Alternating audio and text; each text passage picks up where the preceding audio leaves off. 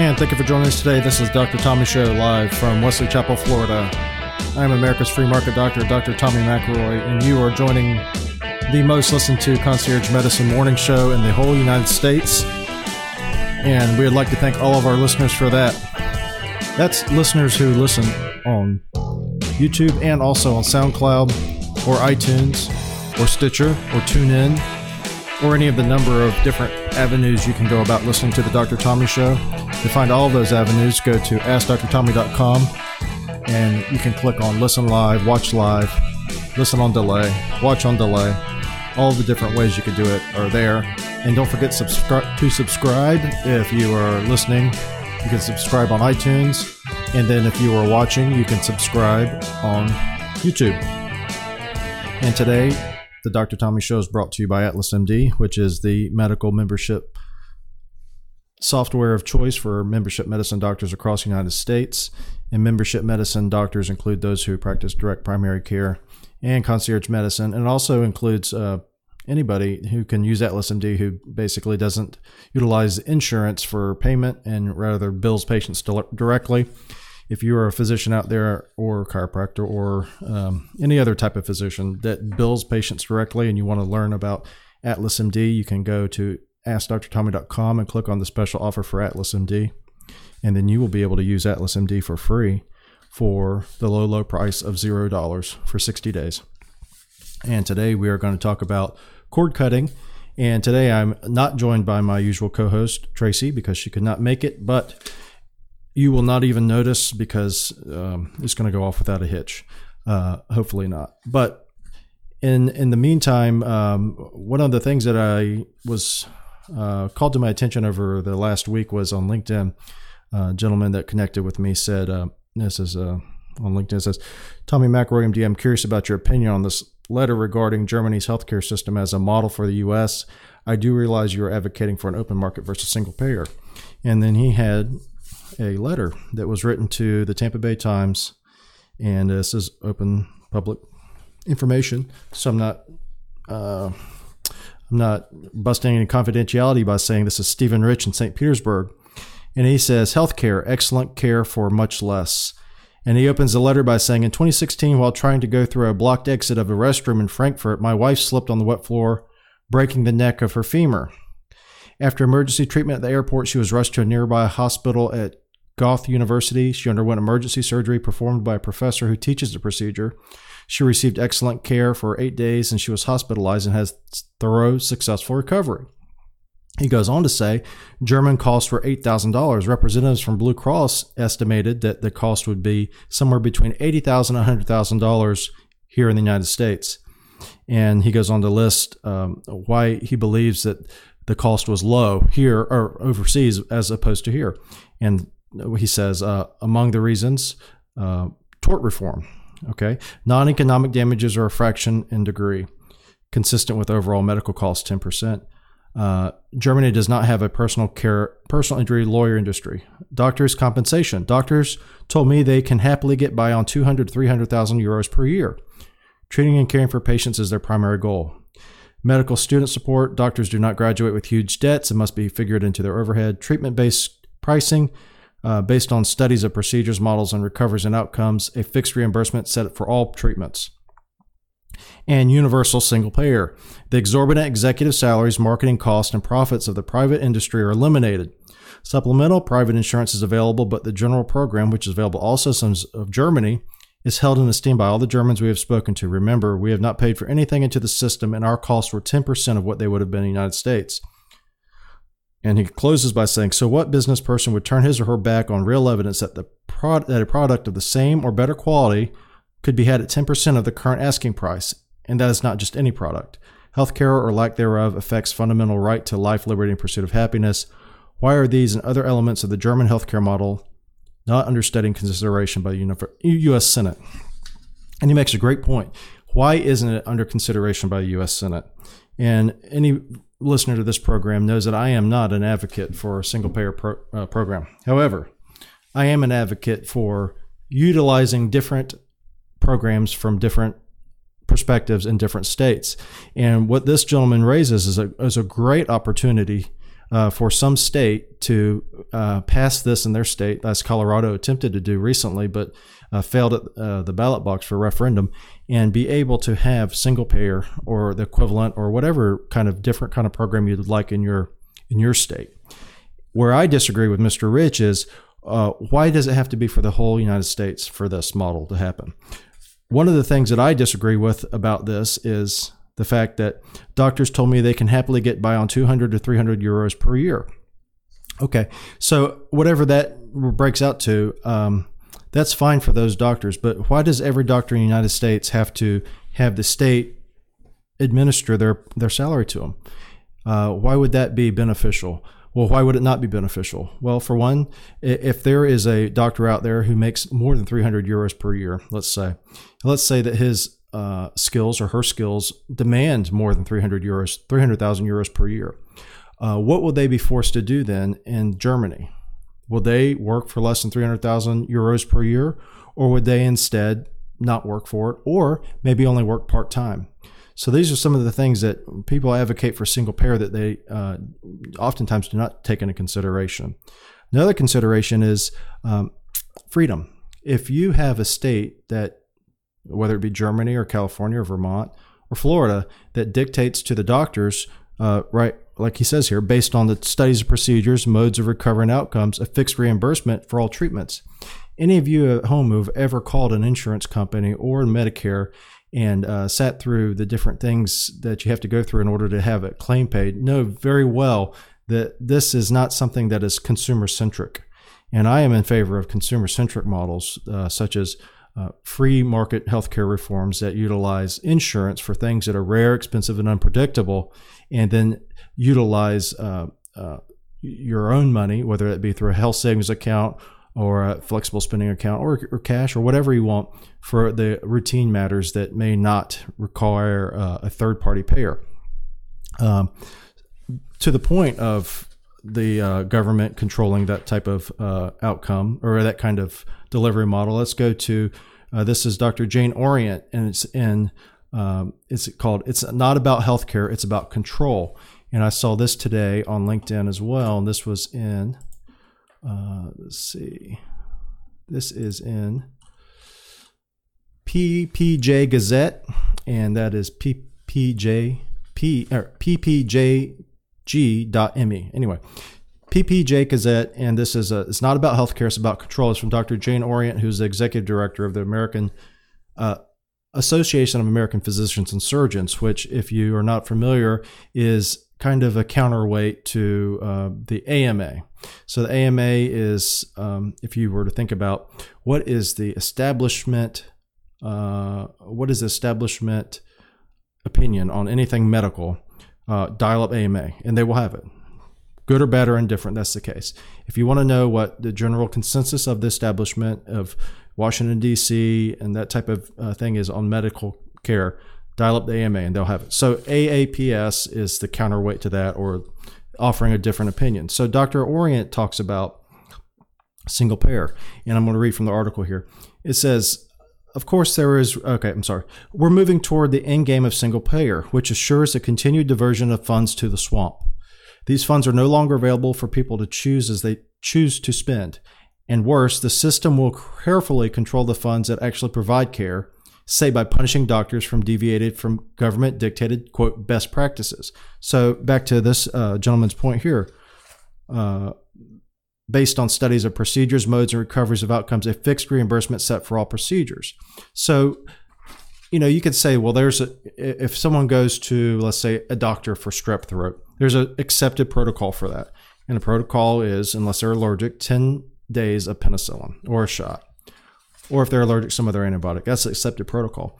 But as Dr. Orient states, um, that could go awry when you have the government controlling it. And back to the article, it will allow for nothing it calls, quote, snake oil, things like vitamin D, hormone supplements for aging, and other general, generally benign items that people find worthwhile but will drain profits from the government approved treatments. Nothing, quote, futile, like experimental treatments for Charlie Gard, who is the infant who was born with a apnea disorder in Great Britain. It's been in the news. Nothing experimental outside the control of the FDA that might compete with lucrative drugs. Medical marijuana, for instance. Nothing that is not, quote, value based, such as life threatening or life sustaining treatment, including food and water to, to patients not valuable enough to treat for pneumonia, heart failure, or bleeding ulcer. The system is also striving to eliminate non adherence. Patients will take their vaccines or lipid controlling medicine, like it or not, because the benefit to quote society is claimed to outweigh the risk to them personally. The system wants Americans to trade their freedom for the illusion of healthcare. And so that is my general take on it is the the the healthcare debate we're having now that uh, you're seeing in Washington D.C. with uh, Senator McConnell, uh, Congressman Ryan, and uh, all the different parties that you're seeing is not talking about healthcare. They're talking about health insurance. They're talking about health payment models. They're talking about how to provide for every single American a universal method for taking care of every little problem that they may come across in their lives from a medical standpoint, whether it be a sprained toe, whether it be open heart surgery, whether it be treatment for genetic disorders, or whether it be treatment for a routine thing like hypertension. That is not what we should be doing.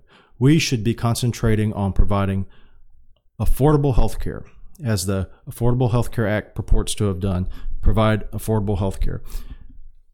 Affordable healthcare is achievable very simply through the free market, as it had been done in the years before the proliferation of what we know today as the healthcare payment system.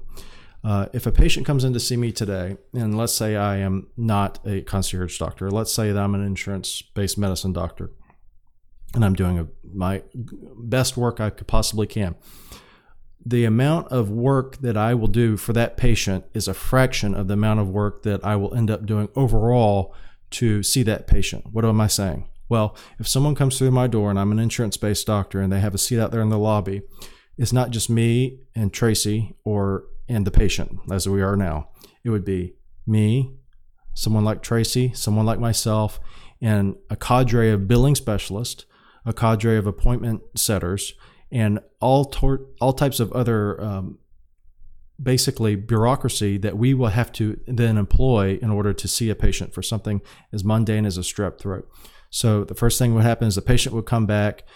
First of all, no, they wouldn't come back. First thing that would happen is they would present themselves to the window, and the person at the front desk would say, "Where's your insurance card?" And if you don't have the insurance card, then they're going to have to see are you going to be even seen today? And there's some practices that will not see patients unless they have insurance. And if they do see patients that don't have insurance, the price is exorbitant. So first we have to see do you have insurance? Then they would come back. Then we would do the medical part of it where we would talk about whatever their medical problem is. And then after a period of several minutes, we would send them on their way. And then the real work starts. And that's the work of billing and coding and check boxes and all the things that you as a patient don't see. So that's one of the things that we do that is less expensive and would allow for more patients to see more doctors, or actually more patients to see fewer doctors and have better care, is if we eliminated a lot of the hassle that doctors have to go through in order to have payment. And payment in the insurance based medicine model is the uh, one of the biggest things that causes burnout. Uh, burnout, if you read about it, is they, they have all these different things now they're going to do for doctors. They're going to have wellness programs. They're going to have meditation. They're going to have uh, maybe group hugs. And they're going to do all these things that allow doctors then to go back into the fray and tackle their mountains of bureaucracy and paperwork without quitting or without going into depression or without, unfortunately, committing suicide. Some many doctors do that. And so healthcare, if you next time you turn on the TV and you hear a doctor, or I'm sorry, politician talk about healthcare, remember they are not talking about healthcare. They are talking about health insurance. They are talking about ways to preserve the current bureaucratic model that has cost millions of people millions of dollars and has not improved healthcare. And so when you read back to Mr. Rich's article, he is exactly right. The the, the care that we receive can be done for at a fraction of the cost. That is, if we are willing to embrace creative models, if we are willing to embrace models that eschew, eschew uh, bureaucracy, or if we are willing to accept models that allow for different models for different populations. Back to my point and this ongoing point I have. If you live in California and you would like to have single payer or Vermont or anywhere then you should have your your state pass that, or you should advocate for that for your state to pass it. And if you're in those states and you don't want that, you should advocate. The best way to have the type of care that you want is right here in the Constitution. And it's in the amendments here to the Constitution. Actually, it's over on the other wall. Um, but the 10th Amendment allows for the states to do what they would like to do with their own citizens and allows the federal government to have an overarching, generalized um, set of rules that are very limited. The enumerated powers of the federal government are very limited. And I hate to break it to you, but Social Security and Medicare are listed nowhere in the Constitution. And there's a very good reason for it. Because our forefathers, founding fathers, knew that the likelihood of a, a diverse state uh, country like the United States ever being able to successfully deploy something as intimate as the care between a physician and a patient across the whole country, even at that time was a small country compared to now. Even then, they knew it was a fool's errand, and that's why the things that are going on today in Congress and in Washington D.C. are also a fool's errand. And I would advocate for repeal of Obamacare and replacement as needed by the states with their own legislation and allow those federal dollars that are being now taken from the states to fuel the federal government healthcare bureaucracy system return those to the states and let them do as they wish medicaid all of it. And then let's see who does the best and you will probably see a variety of different plans and you will probably see something where mr rich uh, may or may not be happy with the uh, care that he's receiving in his state but then you have the opportunity to move or at least have a choice. And the opposite is not I, I see very favorable where you turn your your all of the creativity and all of the all the things that are done in medicine you allow the government to then dictate how to do that because they are not the brightest and they are not the best. You are out there. You are the best and the brightest. You people out there who are working, entrepreneurs, or people in government individuals are the best and brightest. There is no collective wisdom that is better and more exuberant as far as ideas than the those of individual citizens. So always in my mind, it's better to trust the individuals and then the states and then at the least the last choice is to trust the federal government because they have um, demonstrated that they are very inept at controlling cost and administering anything. And if you have any doubts on that, just look at the uh, current system that we have of trillions of dollars in debt, 19 trillion of real debt, greater than 200 trillion in unrealized debt or debt that's owed to Medicare and Social Security people, um, uh, citizens that are going to be do that. Um, and then if you look at the different healthcare systems we have, uh, it, it's a mess. And so my avocation would be for single payer for you in your state if you like it, or free markets in you for you in your state if you like it. Repeal Obamacare and institute some common sense measures in your state so that people can afford to go to the doctor again and not be not be stuck in the system where they say, "What is your insurance plan? Do you have insurance?" And if you don't, then you're left out in the cold because people can't afford it. That was a little bit about cord cutting and how to cord cut yourself from the government and healthcare. Another thing I wanted to cover today was cord cutting and television and the cable markets. And cable television, if you grew up during the 80s, had its peak in the 80s and 90s and maybe even 2000s, and now has basically been decimated by streaming. So, streaming is a way that you can get some of the same programming that you want for uh, over the cable networks, but at potentially a, less costly amount, or at least more selective. Cord cutting, if you're not familiar, is a basically stopping cable. Stopping cable from that that gives you uh, the package. So the package that is hundreds of channels um, that you may or may not ever watch. Uh, cutting that cord and then supplanting that either with internet alone or internet with broadcast TV um, antenna. Uh, I personally have cut the cord now going back, I think, three years. And I was paying roughly $150, $160 a month for cable. And now I've cut the cord, and the cost, I believe, cables, I think it went up, but it was $49. I think it's $60 now. Either way, it's much cheaper. And then so you say, well, that's great, you have that, but I like sports. What do I do for sports? Well, sports is a problem, and I will admit that. And you will see that some of the people who hang on to cable is because of sports or some specific thing that they cannot get, but there is an answer. So, one of the answers is, like I said before, to have an antenna, an outdoor antenna. Many of you watching probably have never seen an outdoor antenna or know what one is. But back in the old days, there used to be antennas that went up the side of a house and they were pointed at a certain direction, and uh, signals were sent over the airways as they are still now, and you were able to grab those and then watch them on your TV for absolutely nothing. And that's called broadcast TV. And if you look at a broadcast station, if you have a good antenna, the quality of the broadcast that you'll watch on your TV from an antenna is actually superior to that of cable. So get a get a get a uh, antenna. And then what I did in my home is I used the same cables that go to my cable boxes that used to go to my cable boxes for my TVs, and I just ran that same coax uh, cable into my antenna. So I took my, I disconnected the uh, cable, and then from the same splitter that I had on the side of my house, I ran an antenna. I, I pointed in the right direction. I looked it up online. I think it's antenna.org or somewhere. If you just look up Google antenna um, uh, direction or antenna signals in my area, you'll find it. But there's a, I think it's antennaweb.org. But anyway, you can look at the direction of which way to point your antenna. And I use my phone, and there's a compass feature on your phone, and I put it next to the antenna, and I steered it towards 22.3 degrees, I believe it was, and that's where you get 85, 95 percent of the of the broadcast stations in Tampa Bay. And then I took the coax from the antenna and ran it back down to that splitter. Voila, I have cable channels. I'm sorry, I have broadcast channels now. And the broadcast channels I have about Ooh, I think there's about 30 total. A lot of them I don't watch, same as cable, except I don't pay anything for it. Uh, I do watch, you know, there's some stations I watch more, like Create TV. I watch. I watch. There's a movie channel that I watch. It's a broadcast TV.